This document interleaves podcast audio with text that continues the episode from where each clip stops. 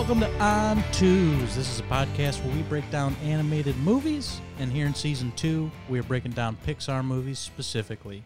This week's episode is Onward. I'm Lucas Acita. Sitting across from me, Uh, Nathan Talon. Nate. Let's talk Onward.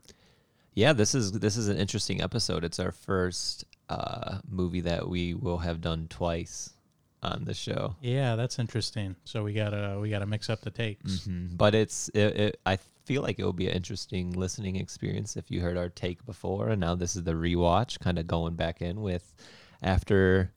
Well, wow, two years now. it's been taking us to get through the Pixar movies. No kidding, man. What the heck? This is there, full circle. there was a pandemic that happened and all that stuff. So, but that's just easy thing to. That's an easy scapegoat to use at this point. You know but what's funny? People ask me about some episodes in season one, and I almost forget sometimes. I'm like, oh yeah, yep, we did do Mhm. that one. oh yeah, I'll before the next season, I'll for sure have to go back and look and see what we actually did. I swear to God, there was one that I was real excited for, and I won't name which one it was. And then I'm like, oh shit, we already did that one. really?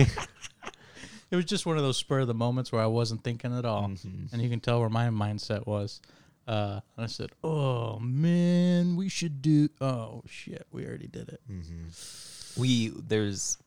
I already got some cooking though. Oh yeah, and well at this point, you know, after going through all the Pixar stuff, although honestly, that could have been season one, just because this is how this all started was us talking Yeah. about Pixar movies. Yeah. So it only makes sense. But um, yeah, I don't, I'm I'm sure both of us are already thinking of tons of other Mhm. things that we'd like to do outside. Well, well, it's interesting because like even the first season, even though I'm like very happy with it and you know glad that we had those discussions as well, but it was kind of like a pilot season. It was like, all right, let's try out this idea that we have, and then we go into kind of what gave us this idea in the first place, which is talking through all the Pixar movies. Um, but now we're coming to a close. Now after Onward, we have three left before Lightyear, and we'll kind of have Lightyear as the finale of it all. But um, yeah, I mean, overall, like watching this again, I still um, appreciate this movie a lot. Uh, it, like we kind of prefaced a little bit, it was released a couple weeks before everything kind of locked down. So this was actually the first Pixar movie to release in terms of digital download while it was still technically in theaters. Mhm. Um, so and it also underperformed at the box office. Uh, but we, I don't, they n- never released like digital download purchases and stuff like that. So, um, I mean, Trolls did crazy numbers with that. So who knows how it turned out for that? But um, interesting because it's when you read the Wikipedia thing, it puts it right next to Good Dinosaur as the only other Pixar underperforming movie in the box office really and I do not think it deserves to be alongside that. But um, overall, I mean, we've already kind of touched on this even in the first one. My opinion hasn't really changed too much, but um, as we'll get into, I think that they just once again you get a nice, beautiful, interesting world, interesting concept, interesting rules. Um, of course, heartwarming uh, relationships and things like that that most people can relate to in some facet and I think that they really nail the third act of this movie, um, where it's like you get the fun little adventure in the first two. Um, and honestly, I think as the movie goes on, it gets better because I think it starts off kind of rocky, where it starts off almost like you've seen this movie before in a Mhm. way. Um, but as soon as the adventure kind of kicks off, I feel like it starts to find its footing slowly but surely. And then by the time it completely finds it, it it's ready to you know, knock it out of the park. And I think it does. I think they really stick the landing on this one for sure.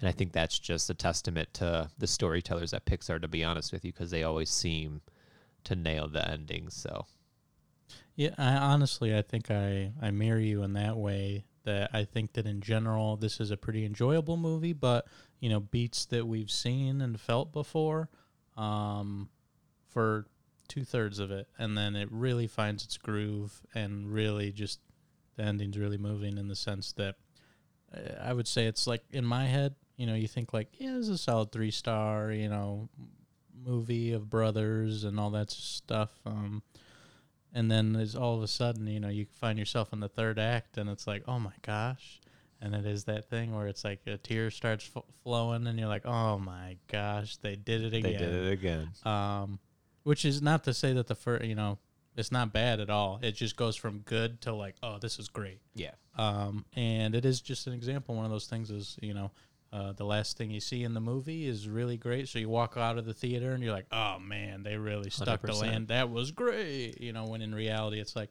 most of it, you know, is really solid. Um, how do you feel about uh, some of the performances in it? You know, I remember you had asked me even watching it a second time, or I guess this is my third time watching, Mhm. but um, about Chris Pratt in that brother role. I mean, through a second viewing, do you have any different feelings in terms of the performances? Or Honestly, I think everyone does a great job. I think Tom Holland and Chris Pratt, you can obviously see that they have chemistry together, and I think it's interesting because they actually recorded in the same room, and I think that comes across, and I think that was almost necessary for this movie. The main thing that I would say is, um, like, even uh, is it? I, I don't know if it's Julie or Julia. I always forget. Julia Louise Dreyfus, Mhm. Seinfeld fame, Veep fame. Uh, she plays the mom, and I think she's great as that character. Octavia Spencer is great as that character. I just think that every character besides the brothers are a little bit lacking compared to most Pixar movies where the side characters really stick out. Um, where it's like almost, it's and it's such a weird thing to say, but it's almost like the legs have more character than everyone, all the other side characters. yeah, they're carrying a lot of weight in this one Yeah, for sure. So it's like, but I think that the brothers are great. I think those are great Pixar characters. Um, and uh, so overall, I think just the performances are great. I just saw like people talk about it um, in terms of like, because it is kind of like a character that you may see someone like Jack Black play, and everyone loves Jack Black. So they're just like, oh, I want to see Jack Black in a Pixar movie. That would have been perfect. But honestly, I do think Chris Pratt nails it.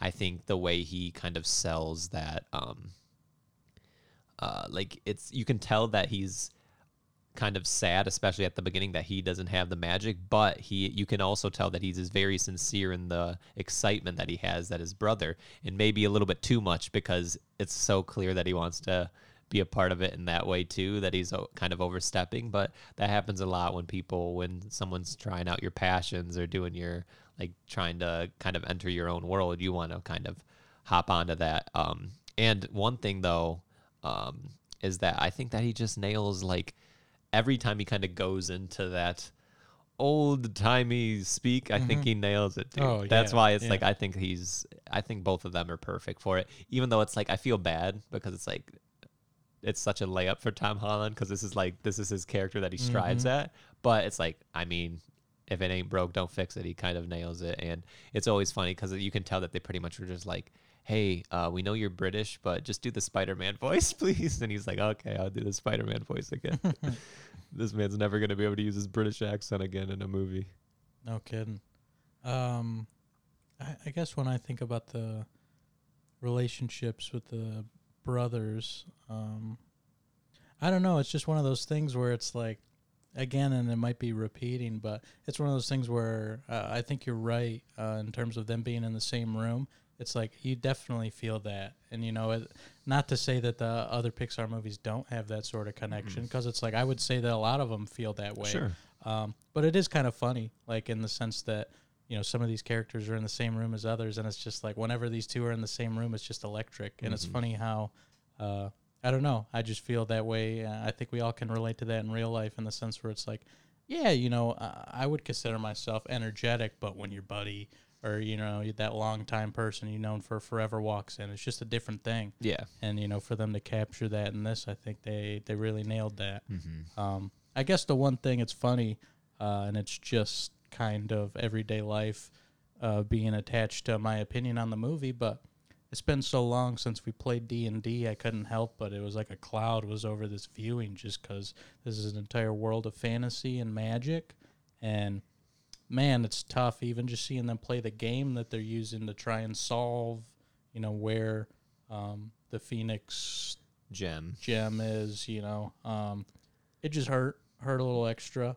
Uh, I guess I'm curious as a DM, you know, how'd you feel on that aspect of things? Well, I I really like that you can totally tell that it's like these people involved, at least someone in the creative uh, team, probably multiple people are fantasy fans or D and D fans because they do, and that's why I think that overall this was never. and you know who knows i don't want to say anything but it's like this is just clearly it's like a fun fantasy adventure movie that really comes together at the end because it's like they really are hitting a lot of the tropes of course in a fun pixar way like when they go to the tavern and it ends up being like a chuck e cheese style thing it's like okay that's funny um, but i mean just seeing all the fantasy stuff it's like yeah man it's great quests I'm, ever since i was a kid i was all about fantasy so just having um, Pixar kind of play in that world a little bit with Sure. the, even like the spells and stuff look awesome. I think how they all play out are pretty cool. Um, but like even seeing like the gelatinous cube and yeah, like you said, his game, he's got D20s everywhere, all of his patches and stuff like that. Um, yeah, man, it just it makes you miss certain things and honestly gave me like it's like that would be kind of cool to do like a modern uh, fantasy sort of world for a ca- like make maybe like a smaller campaign do something that's that kind of more modern but Mm. modern in quotes because uh, bright fumbled the bag heavy with that because i think that's a, such a cool concept and i'm glad that this kind of is like that sort of thing except of course it's family friendly and that type of stuff but it's like i like the idea of it being a little bit more no it's like imagine the real world except there was magic still and there was you know all these different fantasy races and things like that.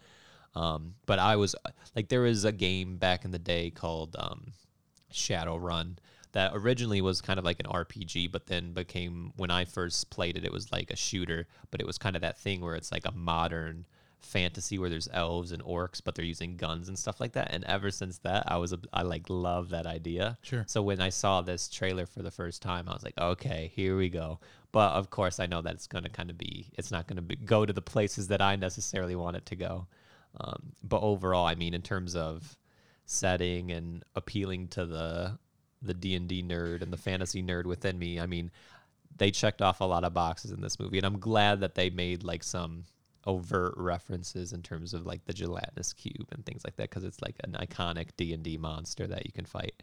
Um, I wonder if they had to uh, clear it with because they're just calling it gelatinous cube and that's what it's called as well in d&d so i wonder if they had to clear anything with that um, or how any of that works since it's kind of like i don't know like whether it's because it's not i don't know but I, I do appreciate that you can tell that there was some there's some d&d love for sure on the team working on this movie and i feel like there has to be You know, I guess the only thing I could think about when we were watching is, you know, we watched on your OLED and coming off of Toy Story 4, which is maybe the best looking animated thing I feel like I've ever seen. Um, I like that they went a different direction in terms of the look. You know, it doesn't necessarily look super realistic. You know, they. It's interesting because I say that, but at the same time, there's like little things like his dad's hoodie that he wears at the beginning of the movie, and I just every time I look at that, I'm like, hey, damn, that looks soft as hell. Let me wear that. Um, I just think about I've had that type of hoodie throughout my whole life, and it's like as soon as he put it on, it's like that's so weird how good just that looks because Yeah. I feel like I'm wearing it right now. Yeah. Um, those are just funny things to me. Uh, but in terms of the animation, um, did you have any thoughts like that, or kind of what were you thinking? I think I think this is one of those ones where it's super interesting where you're starting to see and I don't think it's necessarily a negative, but you start to see it where it's like I feel like Toy Story's world since it's just since they've already kind of played in that playground, they kind of get it a little bit more. Um, and this was them kind of like like all the environments similar to Good Dinosaur, where it's like all the environments look very like the road looks like the road texture and everything looks very realistic. Like all even like the shots of like the cars on the highway, it's like that looks crazy. Um, but of course, the characters and some of the things in the world are a little bit more, of course, fantastical. So I think you start to sli- see a little bit of a clash, but I don't think that it clashes too much like the Good Dinosaur, where the Good Dinosaur is very much like, oh, you just see basically Pixar characters on these real environments, which is funny.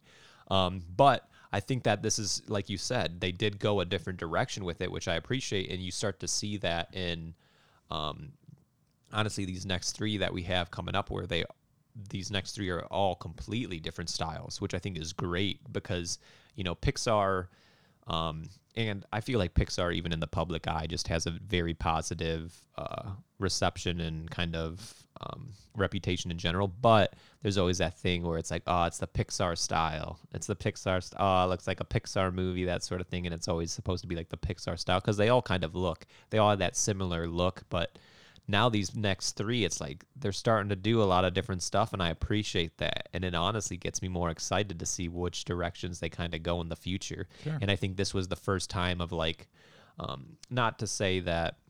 I think Onward is the beginning of this new era of Pixar, like making it, and of course, all the other ones were personal stories as well. But now you're starting to see where they're giving these directors this kind of spotlight to let them where it's like Dan Scanlon, who directed Monsters U and also wrote and directed this one. It's like he lost his dad when he was one year old. And it's like you can clearly tell that this is a very personal story for him. And then Turning Red is a very personal story. It's like I don't know much about Luca because I haven't seen it or watched anything, but from what I understand, that's a very personal story as yeah, well. as, as someone who shares the name, uh, very personal story. very for sure. personal story. It almost we'll watch it, but maybe autobiographical. We'll see when we get there. Some have said that for Yeah, sure. They're wondering if it's based on your real life, but Yeah. we'll have to answer those questions when we get there.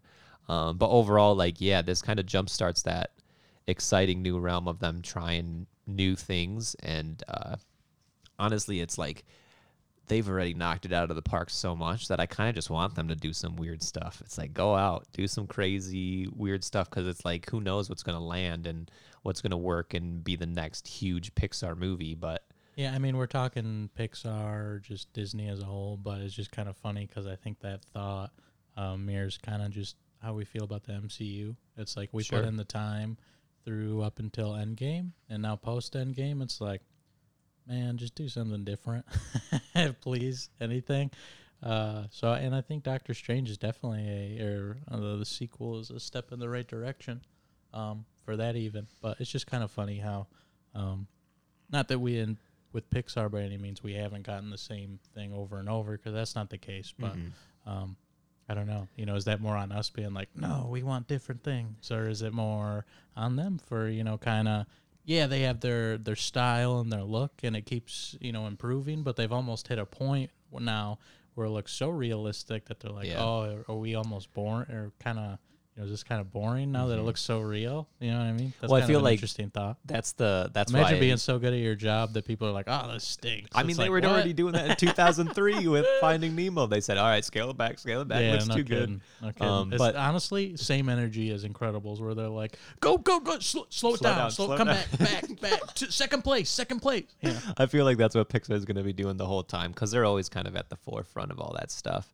Um, but that's why Soul's interesting because you get the realistic, but then you also get kind of the it's like 50-50 with the whole um, with Crystal Ball. with Cristobal for sure. Um, but uh, yeah, man, I feel like what it ends up being is just as you know fans of movies and things like that, especially when you start just watching so many of them. And it's like we're watching movies every week, multiple movies every week. Where it's like some people maybe watch, you know, one or two a month, and other than that, they're rewatching ones. So it's like I feel like just when you've seen so many, you just crave something new in general. Um, so I feel like we're just entering that phase for sure. When I completely agree with you though with the MCU and with Pixar, but it's like I just find myself craving that more in everything. Where it's like I just want something new. Well, that's kind of anytime I ask myself that, I'm like, "Am I just is this you know bleeding in over to you know my MCU thoughts to other things?" I don't know. You know, I think that's interesting. I think I you think could dive in in. everything. Yeah. Yeah. I think you could dive in a little bit more Yeah. to that sort of thing for sure. And you definitely find yourself in phases where of the stuff that you're wanting to consume, whether that's you know more broad, like oh, I want to watch something funny or I want to watch something serious, but also oh, I want to play games or I want to binge a TV show. Oh, I want to, uh, and I just find myself more and more just craving new experiences, I guess. And when you see movies over and over again, that you know, oh, they're good, but it's kind of like this movie or it's kind of like that movie. Then it's not. It doesn't quite hit the same as when you see something. You're like, well, I never saw anything like that before. Um, and that's just kind of where I feel like, at least I'm entering for sure, is just craving those new experiences when it comes to the, um, you know, the movies and stuff, especially movies, because that's kind of what I consume the most of. But, um, and hopefully, even Disney animation, we'll see what they're going with. But that's why Into the Spider Verse stuck out so much was because it was something new.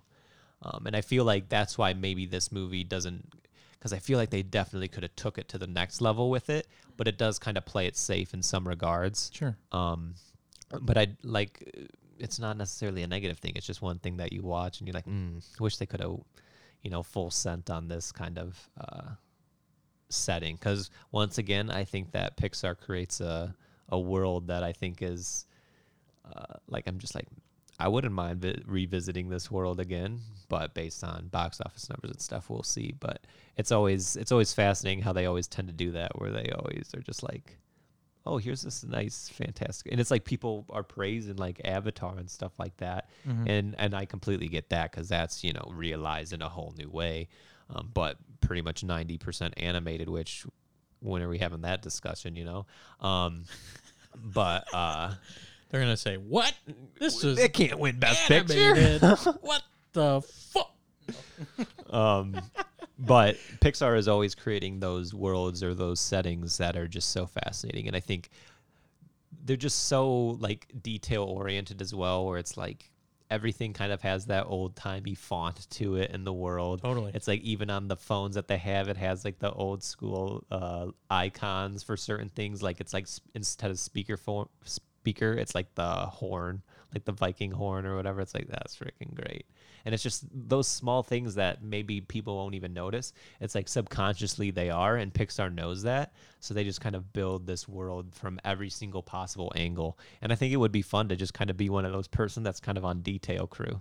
It's like go in and kind of add little things around the world to get make sure that you can uh, to just make it feel lived and make it feel fully realized. You know, and I I, guess that's the word for it is fully realized. I just it is funny because honestly, on a second viewing, you kind of know the beats of it. Mm-hmm. So, um, and maybe just on a recent reviewing because it's only been you know a year Yeah, probably since I've seen it. So it's not like, uh, you know, I'm rewatching Mm-hmm. Monsters Inc. and it's like who knows how long. So I catch myself, you know, when the scenes in the kitchen.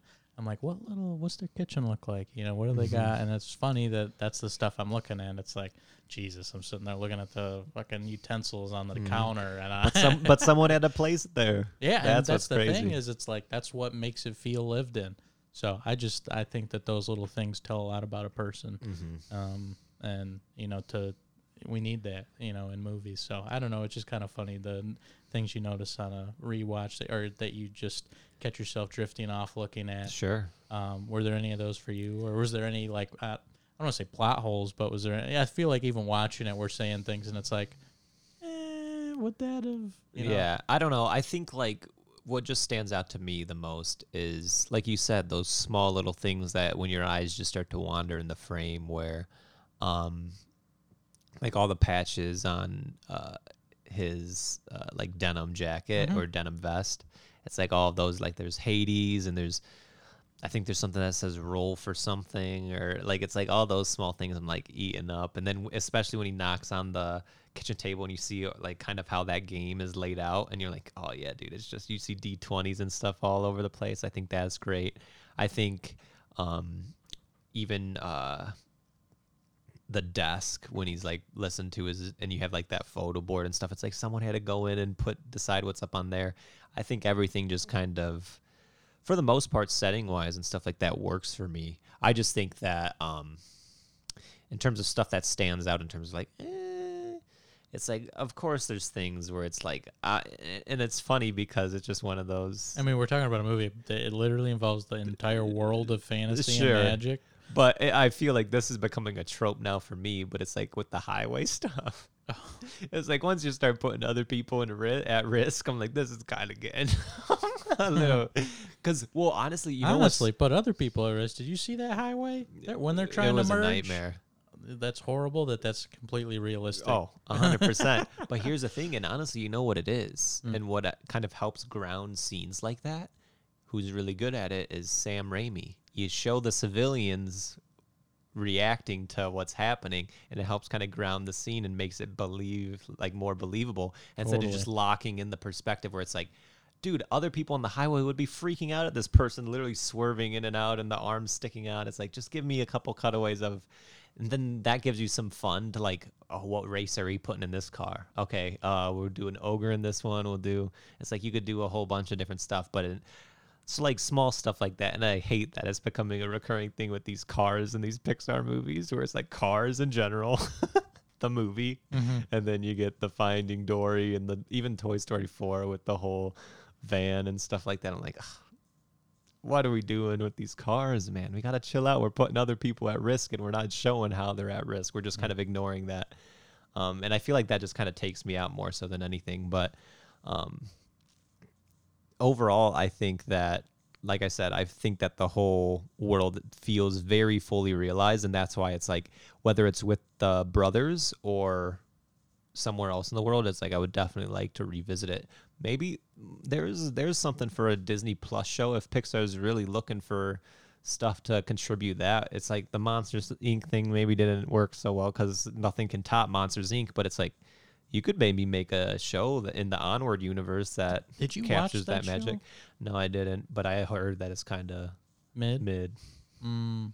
And Which it's not me. about Mike and Sully. They're just in it. They're just in it. It's like there's just workers. It's like an God, office. They, they did the fucking. They did the last season of Scrubs. Well, I mean, it makes sense. I think that you don't want to do Mike and Sully for a TV show. Make it about honestly how I would have done it. And it- it's weird because they pitched it as like this is Pixar's first TV show, but it was kind of like this offshoot animation studio that was working on it. So I don't necessarily like Pixar wasn't really involved. But I would have done it like The Office. Like I would have had shot it like animation style, but have it like where people are interviewing people at Monsters Inc. and you follow like this group Totally. of new recruits, which I I think it is, is that it's new recruits coming in mm-hmm. and like they're learning how to do the job and stuff like that. Except they play it like how a movie would play out. But it's like, nah, dude, shoot it like a workplace sitcom that everyone loves. Except it's set in Monsters Inc. It's like there's your million dollar idea and they squandered it. You know what's crazy to me that it just wasn't more successful than the it was. Muppets thing. Yeah, I know exactly. was- We're I on the same wavelength. I watched it and I was like, "This is funny as hell." Mm. God, the world let me down once again, man. Jesus. Yeah, that's tough because I agree. I think that idea is genius. It's dude that show anyway. Um, I don't know. On a rewatch, it's like I just catch myself thinking about really silly things. Like I'm just sitting there. I'm like, okay, Dad's got half a bod now. Uh, how the hell, you know? Okay, so he is he comprehending anything? Obviously, you know, like he'll go up and tap their foot. So he's like, okay, I know that you're there, but it's like he can't hear them right? So they put the dog thing on him so they can't but i don't know there's just i catch myself wandering and thinking so much it's like man what is that guy's day like? You know he's just feet. Yeah. so it's like is he I think it's just experiencing any of this? just spatial But then- awareness. but then you get the moment of him dancing and they say oh he feels the vibrations. But then he leaves the. he gets out of the car. so then i'm like so can he hear it? Or does he feel it or and these are the things that's like uh, this is obnoxious that this is No, what yeah, i'm yeah. thinking about but honestly i'm like because the whole time i'm like okay so they they're talking to him can he i don't know you know I don't. I don't think he can hear. I. Yeah. But th- I agree. There is that one point where he gets out of the van, but maybe the music loud enough where he still feels the reverberations and the. My thing is, it's like, are they pulling this guy from the afterlife, and bringing him back? And right now he's kind of living the. uh What's her name? I'm forgetting her name. and It's terrible.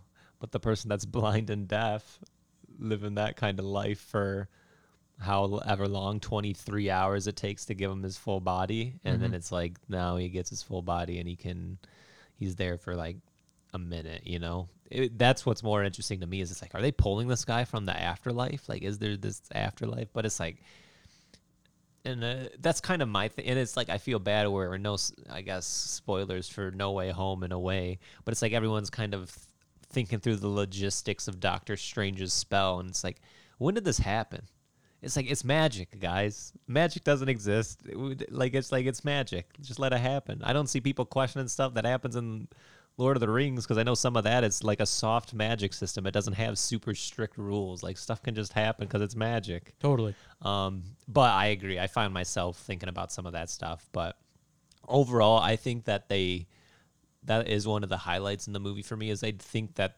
a lot of the comedy that they do with just having legs, I think plays really well, especially when they get like the when they get the upper half Yeah. it definitely goes Yeah. to a different level I Um, love for some reason it always gets me. I think it's just genius when like the pixies are like "Hey, what are you looking at?" And he kind of does that thing. Oh, I yeah. think that's genius. Whoever came up with that, the storyboards and everything, is like you're a genius because that hits every time. And same thing when they stop his body, Mhm. but it's like the top half and then his bottom half falls, but then they catch it. It's like like small stuff like that's like someone had to think about that. That's people take that stuff for granted, or it's like that's a that's a clever little you know action not even a set piece, but a little action moment that's just adds so much to the movie and kind of keeps everything going.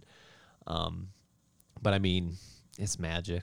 I guess that's the best thing to Mhm. say is it's magic. Who knows how it works? Yeah, I think for me, you know, more than that, that's just me going off, just sitting there thinking about all kinds of random things. I think it's more when he gets out of the car is when I'm like, so he's just, he's just feeling it? Now he's just improvising. Um, but doesn't he even go over and try and get them to dance with? Well, I think I think like it's just the spatial awareness. Like I think that he yeah. can sense well, that there's a I, honestly, problem. I swear to God, I'm going in my head. I'm like, well, I saw Ray, and in Ray, he has some special shoes where he's feeling all kinds of things. That's why he doesn't need a cane, is he's got, you know. And I'm like, so is it like echolocate? I swear to God, I'm sitting there thinking all this stuff. I didn't smoke or nothing. I'm like, what is going on with me?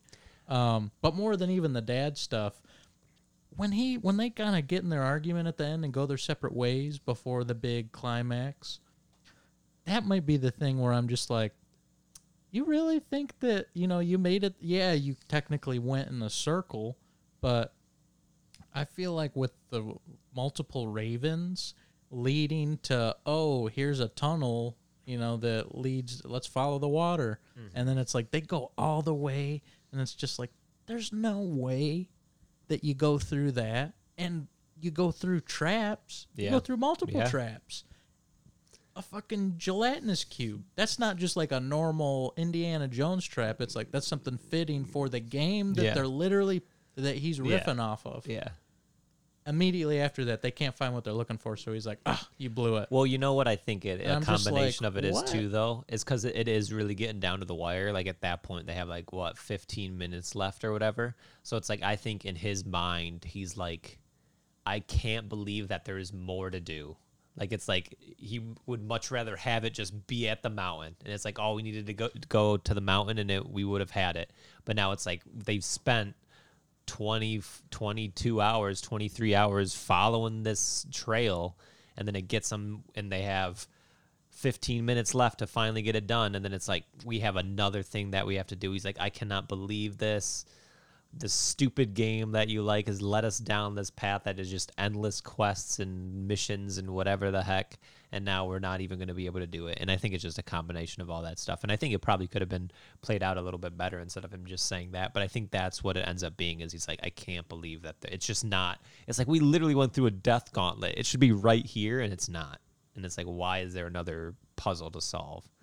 Um, i think it's just the frustration built up but it leads to that great moment, which I think is such a good. Well, that's the thing is it sets up like the big moment of the movie. I just think that could have been a little Yeah. cleaner rather than like, oh man, why did we listen to you the whole day? It's like, well, what are you talking about? You lit- literally right until the moment of you guys getting on the street, you're following the right path, Mm-hmm. and it's like you. I feel like you could connect those dots, but I don't know. Like to me, it's like yeah, there's 15 minutes left. If anything, it's like. Okay, well, it's not what uh, we originally thought, but it's got to be around here. Mm-hmm. Like I just thought it would be like your just go time because Sure. there's 15 minutes left rather than and then walk away and you're just sitting there with him for the remaining however long you have left. I think I think it also is just a play on the fact that, um, of course, his brother just like, all right, well, now we get another fun little thing to do. He's like, this isn't fun. Like this isn't like okay, now there's a next step. It's like we're running out of time, and we're- this is like, and he, he kind of has been that the whole thing, where it's like he almost feels like he's not. Even though he cares maybe even more, but it's like he's always wheel, wheeling it back. But it's like he thinks and you kind of get that throughout the whole thing where it's like he just views his brother as thinking like everything's a game. And that's why maybe he hasn't done anything with his life is he just views it as a game. And i think that not even like a nihilist but more of a realist is what is it ian? He's more of a realist than uh, barley and that's when the kind of rift. But i agree it could have probably been you know give that you know more of a discussion than just a storm off moment um, but I think how they handle the following thing with the whole list and everything, I think that is such I know that they were happy with how that came together because that is such beautifully That's so good that it like it could have start like that whole thing could have started with that initial idea of like Yep. boom okay well Yeah. we got this let's yeah, build around exactly, it. exactly. That's how strong an ending of the movie. And then is. what a choice to have it so that he not, doesn't even you don't even get to hear the conversation. Well, they that's that is directing right there. That's great. That is storytelling That is at its great. finest. And then yeah, the whole he told me that to give you this as well, and it's Oh, the I'm hug. sitting there. I'm all. Mm. But also shouts out like, "What's the mom doing? Help your son out of this pit that he She's fell like, into." man, that's tough. Guess I just gotta stand here. She's like, I just fought a fucking dragon. well, yeah, maybe I'm- she's I need a tired. cigarette." Yeah, maybe she's maybe she's tired after all that, which I guess is fair. Mm. But that was something that stood out to me. I was like, "You you actually saw what happened that he's in this. If anything, I would have thought that he was dead because all this debris fell around him." Totally. But like I think that even how it all comes together in terms of using all the magic at the end is super cool and how it becomes more fast paced and he's just using the spells like willy nilly. I think that they like I truly think that they it the third act is really great. And it kind of it's great in the sense that it's like it really ties the whole movie together, but then also you're like, man, imagine if the other two like this would have been an S tier Pixar movie. Like it's like if the other two were just as good, but what are you gonna do? Yeah, I don't know. You know, do I don't know. I mean, I'm trying to think of what that would even look Yeah, like, yeah. and it's like I don't know. I don't know. I think they did what they wanted to do with it and have a fun fantasy adventure that ends with a tale of brothers and that I mean, sort of uh, connection. at- regardless, it's a thumbs up. You yeah, know, you no, want, I agree. I walked away completely satisfied customer, and it's just oh, I just couldn't help but think, you know, it's like, man, I bet this literally kills some people. Oh, man. yeah. Like this has got to be so brutal for anyone who's lost a parent, um, man. But that's the thing is, it's it's kind of a story for them. So I just watch it and I'm like, wow, this is well anything with dad stuff Yeah, kills me, but um, it affects me so much, and I I am lucky enough to not have to deal with that yet. Mhm. And there's so many people that have, yeah, and I just think about that just puts a smile on my face, you know, because there's so many examples of movies and just any form of art where it's like, yeah, I absorb it and take what I you know like or get from it.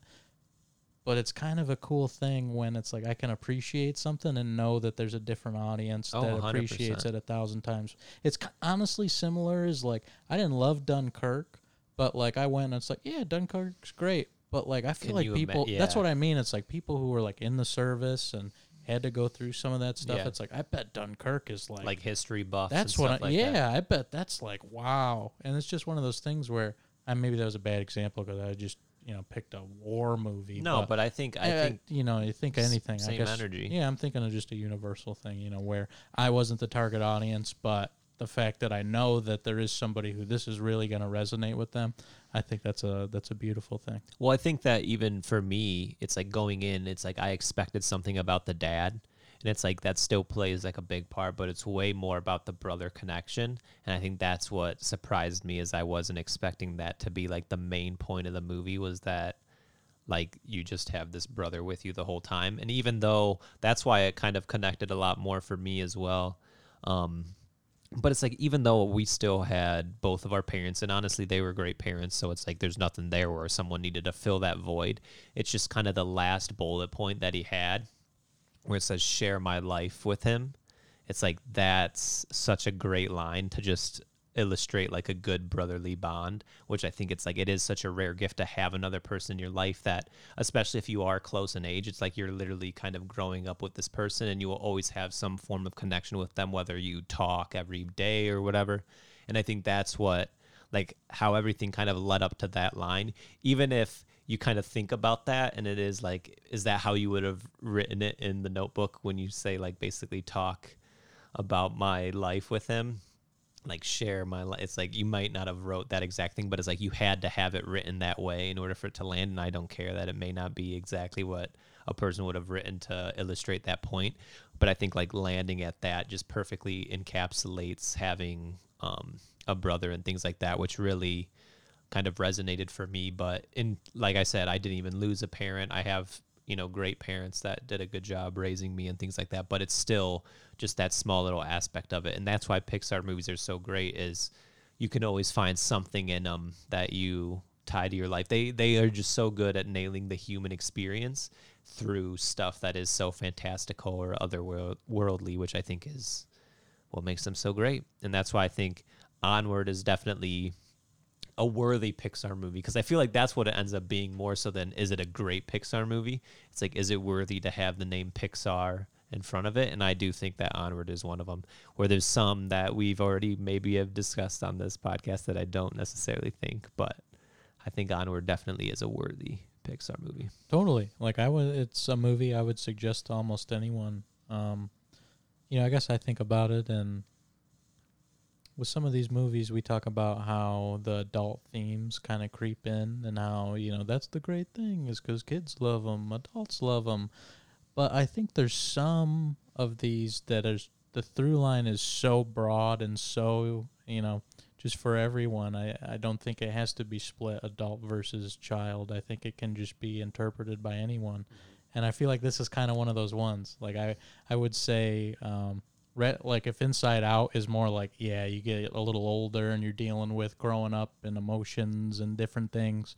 You know, that's more for an older audience. Whereas Cars is something that's kind of you know, for just a younger kid who sure. it's like, you know, there is nothing to really think about. There's a lesson to be learned, get humble a little bit. Yeah. In that one, it's like, no, don't think about it too hard. Please. Please. please. Uh, 9-11 did happen. D- dude, no. I, I saw something else too that I forgot. I forgot. Oh, it was in Radiator Springs. It's like, why are there sidewalks? sidewalks would have never needed to be invented. Man brutal. but that but that adds to the theory that it's post-apocalyptic. Go ahead, continue.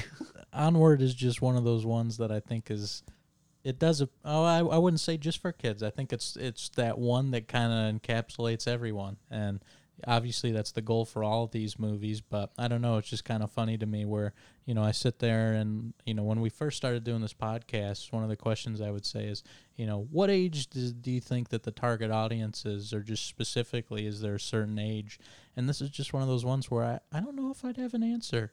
You know i might lean a little younger because i think it would be real easy to do this sort of story and then do the thing where you show how much mom has stepped up mm-hmm you know, without having a because that could have been the movie itself is that. Yeah. Um, but we focus more on the brothers and how you know that brother did kind of fill that void, and it's it's a great twist too in the sense that he is. I wouldn't say annoying, but he can get there a little yeah. bit. It's like he's likable, but a little too much of it. But then it's almost like it kind of puts the whole movie back into perspective, where you're like, oh, that's why he is that way, is he does want to help raise this person and be that person for his brother and sometimes you overstep the boundaries just like parents can do mm-hmm. sometimes and you mm-hmm. kind of just got to let them breathe a little bit like that that all is handled so well mm-hmm. that i i don't know i just sit there and i smile and i'm like man they they got it man yeah they got it they know what they're they're good storytellers over there man and i agree where it's like like kids can just watch this and it is like a fun fantasy adventure. There's lots of you know funny creatures and stuff to see lots of great effects on screen things like that where it's like younger audiences for sure will just get a kick out of that part. But then it's like people with you know that have that familial experience family. There's a lot of family um, values and stuff in this movie and it's like parents can get if they have children can view it like that. It's like brothers can view it this way. People that have lost someone doesn't even need to be a father just lost someone can view that. Just can you imagine the driving force of i can get it's right here it almost worked i can get them back for a day. It's like yeah they they they always honestly for the most part they always do a good job of kind of putting in a little bit of each of that in their movies that kind of um, and i feel like that's why they're the best in this term in this sector of animated movies. It's like Pix. There's a reason why people every everyone compares the 3D animated movies to Pixar. There's a reason why. If they did say that there was going to be another Onward movie, where would you where do you would you expect the the story to go, and how far in the future would it be set? Um, I think we talked a little bit about this yesterday. If and if it was focused on the Lightfoots, I think their name is. I just go it where it's like he's entering college, but that means once he uh, passes the age of 18, there's this magic force or whatever that tries to recruit him.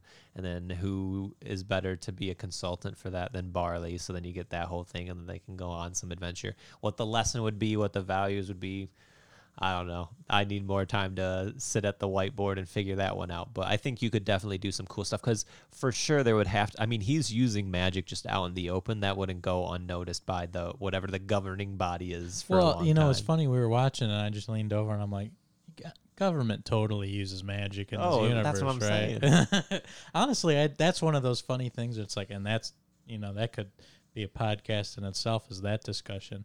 But it's like you just look at why people stopped using magic and i'm like man this world is way too cheap to to give up on you know not to say that it's free to use magic but you know people are using electricity well if you think about it it's, it's like more it the convenience a, it is the convenience. the convenience yeah but i think that in terms of those little that thing called cash mm-hmm. you know when that becomes a factor i think that real fast people would be result or you know turning back to magic and that sort of thing. Well, they also have that interesting layer of it too, where it's like not everyone can use magic. Yeah. So then then you get a weird power structure where it's like the people that can use ma- magic have power over the people that don't because they control the resources and stuff. So maybe it's best that they were able to invent some stuff on their own.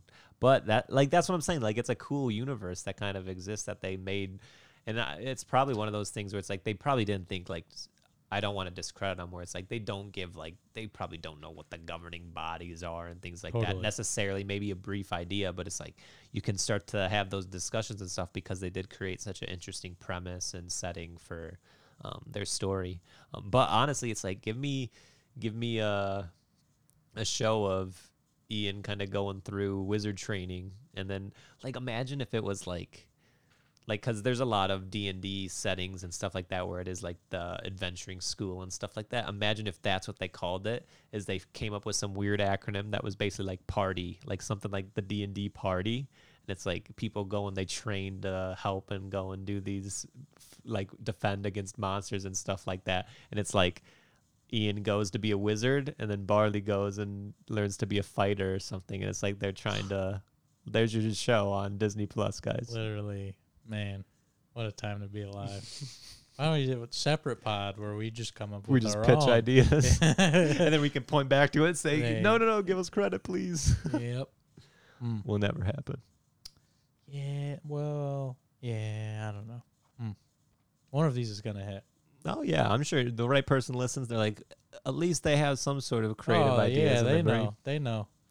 They know for sure. One thing that I did want to point out is. Uh, I uh, I watched a video that was interesting, and I wish it was for more of Pixar movies, but it was the cinematographers breaking down how they shot the movie, mm. and I was like, well, "This is fascinating," and it's as fascinating as you think. It's only like a nine minute video or something. What's up with that, man? Why aren't those like? There's so many of those on Disney Plus, but it, they're all like they're all under short. ten minutes. They're it's like short. what the. Sh- but it's interesting because I'm starting to see a pattern with these Pixar movies where they have like a lighting DP and they have like a camera DP. Mm. So then that's both of them talking about how they did it, and um, they like it's such a fascinating thing where it's like once again they do not get the credit that they deserve because now they're dealing with stuff that you don't have to deal with in real life. Where it's like they talk about Ian and like his big nose, and it's like you can't use harsh light on Ian because then it will put a shadow on his other face just because of how his character model is. So it's like every time he's lit, it's like with soft light and then it's like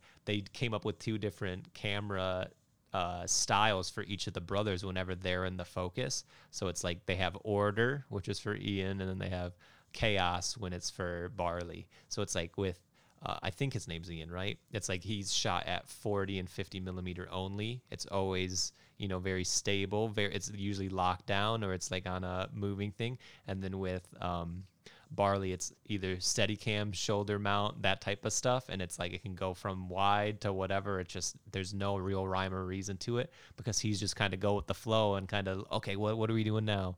And he always kind of uh, intersects some sort of chaos to it. So they always talked about like how they would balance those two things and i thought it's like they're given so much thought about this and people don't even think about cinematographers for animated movies which is such a slap in the face. Mm-hmm. but then like some of the things that they're thinking about too where it's like you you got to think about every single facet where they're like talking about the magic specifically the spell when they're bringing the dad back, and it's like at first they had it red, and they're like, looks like this is dangerous. It looks like this is going to burn them more so than some magical thing. So you're more worried for them in terms of are they going to burn down the house? And it's like that's not the vibe that they wanted for it at all. So that's why they decided to give most of the magic like blue. So then it mm. feels like it, there's no real harm here unless you misuse it. It's like this is more of like a magical effect that's existing in the world more so than it's like they thought about all this stuff. well, and that's it's like they you have know that's a funny thought of just that. because obviously you know we've seen blue flames before as Yeah, well yeah. too. So you know just to balance that in Mhm. itself, it's like like are- it's just those what it's man, what that's the that's the problems I want to have in life. And Yeah. me sitting there, I'm like, ah, the fire we came Yeah, up exactly, with at work exactly. was orange, and then they wanted it to be blue. exactly. Oh, Like wow, having those discussions. Yeah. but it's like that's what they're you know you work your way up to get paid for answering those questions but it's like they they know what they're doing because like the way this movie's lit and everything is great too like the one thing that always stands out to me is when they do get off and do the dance break but it's like that vending machine and it has like that red oh, light and Oh, yeah. the red lights on ian and then it's backlighting barley it's like I mean, that's this is great to me, it's like whenever they're in a car, specifically on the highway, you're just passing so many mm-hmm. things. There's so many different forms of light shining in through other. It's just like, oh, I mean, what do you even say? So more that's the lesson of this episode. I feel like we've each each episode we're always shouting out something like in the Toy Story thing, we're like, oh, designing the fabric and stuff like that. It's like, mm-hmm. nah, shouts out to animated cinematographers. Not enough love. Cause they it's like especially now with the tech that they have, especially at Pixar stuff, it's like they're choosing lenses, they're choosing cameras, they're choosing dollies, cranes, they're choosing all that type of stuff. Of course, simulated, but it's like they still have to think about it and make Hell the choice Yeah. Hell yeah, they which is basically once you get to a certain and of course do not want to discredit like cinematographers that work on these big movies but it's like once you get a certain budget really what it turns into as a cinematographer is you're just making the decisions it's like most of the time someone else is operating the camera or they're bringing in the lights it's like you're just deciding where to put them that's just what the animators are doing is they're deciding where to put the lights what lens they're going to use what camera they're going to use same principles apply but uh, maybe a fourth of the credit Mm. not even that. Honestly, I've had a pretty sour taste in my mouth ever since you said the Avatar thing. And I'm like, oh my God, you're so right. I'm sitting there like, oh my gosh. It's the most expensive animated movie ever made, but you'll never have that conversation I'm going to throw up on the mic. Mm. just because there's like, you know, a couple. Yeah, it's because whenever they cut to the live action stuff, it sucks. I'll say it. all the all the animated elements are the best part of the first one, at least. We'll see about the second one, but yeah, man, no one will talk about that, and that's funny. Like, think about it. It's weird to think about, but it's like they're using the same basic tech that Polar Express and Monster House used, except Worse. Worse story. which is crazy to think about. Hey, I'm not I'm not here to I don't want to get the Avatar haters on me, but it and I I saw a little bit on Twitter, but it's like it will never break into the mainstream where it's like it is so funny that literally probably 80% of that movie no like when I'm saying 99 no, it's like 80% of that movie is going to be CG animated.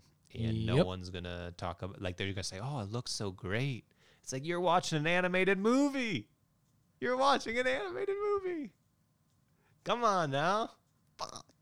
Yeah, well, it's interesting because then you bring up the discussion of like uh, the all the Disney. Uh, well, they I don't even you can't really call them live act. Well, I think about the Lion King. That's the one that's kind of interesting. That's an animated movie, A hundred percent. but done worse with a bigger budget. That's what sucks about it. It's tough, man. It's a tough site. And then they say, "Oh yeah, made a billion dollars. Thanks, guys." Yeah, we're doing a sequel, and Barry Jenkins is taking What is time that, to do. man? Well, Well, you I mean, like, of me course you trust. Yeah, of course you trust Barry hope. Jenkins. But it's like I'd much rather see him cook somewhere else because that man Totally. is literally one of the best directors working Oh, right I'm now. just mad that they got his uh, his ass too. You know. Yeah. Hey, here's the thing: is honestly, I respect it. He's young. It's like you do one How there. old is Barry Jenkins? I think he's maybe maybe 40. Okay. Like I'll I'll look it up right now, but it's like you do that and you're kind of set to just direct. You're set for the rest of your career in terms of you can direct your movies now for I the mean, rest of the year. Jesus, the dude made Moonlight. What more is a motherfucker got to Yeah, do? Yeah, sure, but Moonlight was made for a nickel, bro, and his I- I next mean, movie was made for barely any more. It's like that's the thing is people are only throwing these big budgets to. That's why something like I mean, honestly, best pick. Hello. that's why something like some, something like Avatar is kind of cool, where it's like sure the it isn't an IP at this point, but it is. It's like this is a unique world. You know, we're getting this has a huge budget, that sort of thing. But it's like people aren't throwing these huge budgets and getting fat paychecks for these original ideas that much anymore. So, but yeah, he won Best Picture. And clearly, he's won so many awards. He's clearly one of the best directors working right now. I mean, that's not up for debate at all. Like I true like he's honestly, um, he's 42. Honestly, like his style and everything, I think is just money. And I'm Oh, kind of I- jealous that he's that he can just cook that easily. Oh yeah. Well, I wouldn't say easily, but no, but like, like, it seems that's the thing is it seems so effortlessly. that that honestly, that's a great way to describe it's it. It's like he shows up and it's like you just get transported. what a vibe. Yeah, man. transported. Mm. It's unreal. But that's what's we'll see how it all pans out. Maybe maybe we'll get our wish and maybe it's like the the monkey's paw where we're finally wishing. We're wishing for an animated movie to win best picture. It's about to be Avatar 2. it's the monkey's paw over again. We're gonna have well, honestly, we're gonna have the Moonlight situation all over again because they're gonna give it to Avatar two, but then the night of, they're gonna be like, "Oh wait, this is animated." Babylon. Uh, Win-win. No, what if they say Babylon? They go up and it happens again to my man, and they say, "Sorry, Avatar, you guys won Best Oh, Picture." Why would you say that? That's what's gonna happen. Don't no, hell no. DC, everything's cool. Your movie's gonna rip. Guess what? We're gonna be there opening day. Easy. Uh, and guess what? Babylon best pick. Let's go. No, I think at this point I'm pulling just so I can say an animated movie won, and Yeah. that it sets precedent.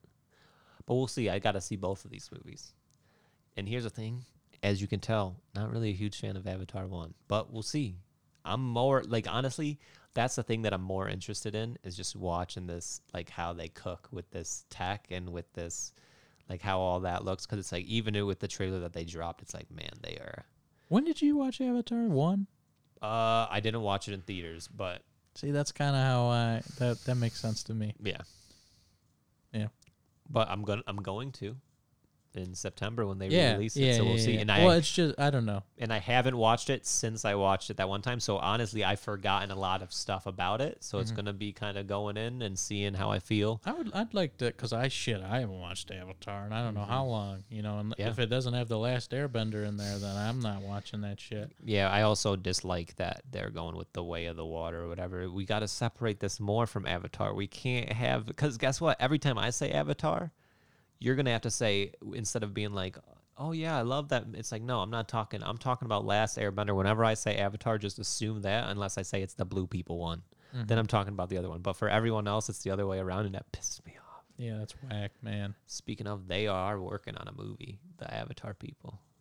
I like that. That turns me on a little well, bit. they made a whole studio just for. I knew that. And the first project that they're working on is a movie. Fingers crossed, it's cookage. wow. like I don't even know where they're gonna go with it. Whether it's gonna be with Korra or Aang or like a new whole thing, we'll see. Forgive me if you can hear this, guys, but I'm kind of drilling on the mic right now. Mm. Just talk about animation that's killer, Yeah. and that's on a freaking kids TV show budget. There's so much disrespect. Look Uh, what these guys. Well, people. It's funny because people bring up like Arcane, which you still need to watch, but it's like that was like a big deal. Where it's like, look at look at what's possible in animation, all this stuff. It's like, yeah, anim- uh, Arcane is beautiful. Like the animation is crazy. The art style is incredible. It's like, but guess what? That was like a hundred million dollar budget. Like animated, like it's like the only movies that see that type of budget are Pixar, Disney. I don't even know if DreamWorks gets up there. It's like that. That's we're talking movie budget for an animated show, Mm-hmm. and it's because League of Legends is like the freaking biggest game on the planet, so they can pump this money into stuff. But it's like that's one of the reasons why it looks so good. Of course, it's the Netflix too, right? Kind of. It was like a partnership with as Okay. more of like a Well, distributor. those motherfuckers, they'll write a blank check for. They but say, I think What's up? honestly, I think award it's season. Absolutely, I Marty. think Riot, Riot, which is the people that made League, I think they funded it themselves. Okay. That's why I think it's an interesting thing, especially with Netflix cutting a lot of their animated stuff. It's not in because Netflix is just the distributor for Yeah. it. So is that how? Uh, oh, what's the the robots? The Uh, Love, Death, and Ro- oh, yeah, yeah. Robots. Is that how that works as well? No, I think that is a Netflix That's thing, just but it has pull because David Fincher's attached, and David Fincher's a big name. So it's like I think that's oh, why. it- really? Who's? I've never. yeah, come on, man. Mank, the director of Mank. You never heard of it? You know, I still haven't seen Mank either. Me neither. Man. Did you? Did you well, know? it's just uh, you know what's so funny is it's like I gotta watch Citizen Kane before I watch Mank, and it's like I'm not in the mood, but you know what? It's coming, and then when I'm in the mood to watch Citizen Kane, I'm gonna throw on Mank after, Mhm. and I can tell you what that was forever ago, and I still haven't watched that shit. yeah.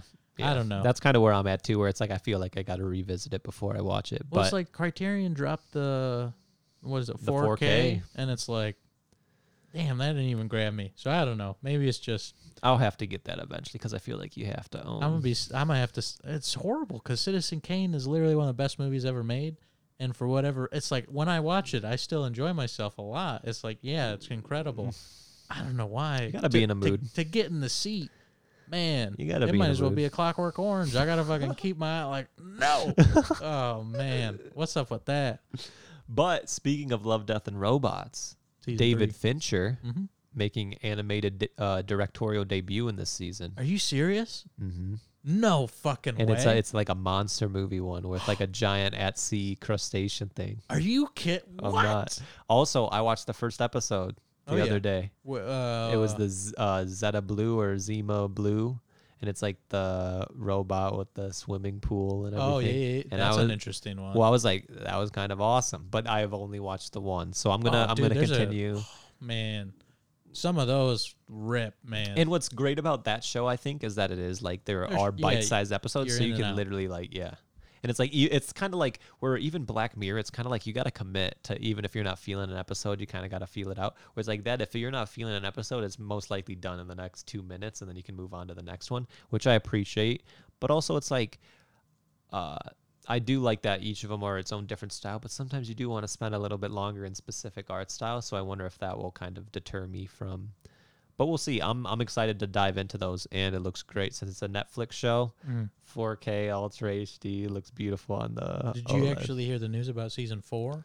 Is that we're gonna actually make a couple of the? I heard that that we each get one. yeah, that's what I heard, and then one together as well. Well, yeah, I heard it goes w- m- like mi- minor years is the first, Yep. and then there's another one in the middle, and then we come together for the finale, and it's an arc that plays over those three.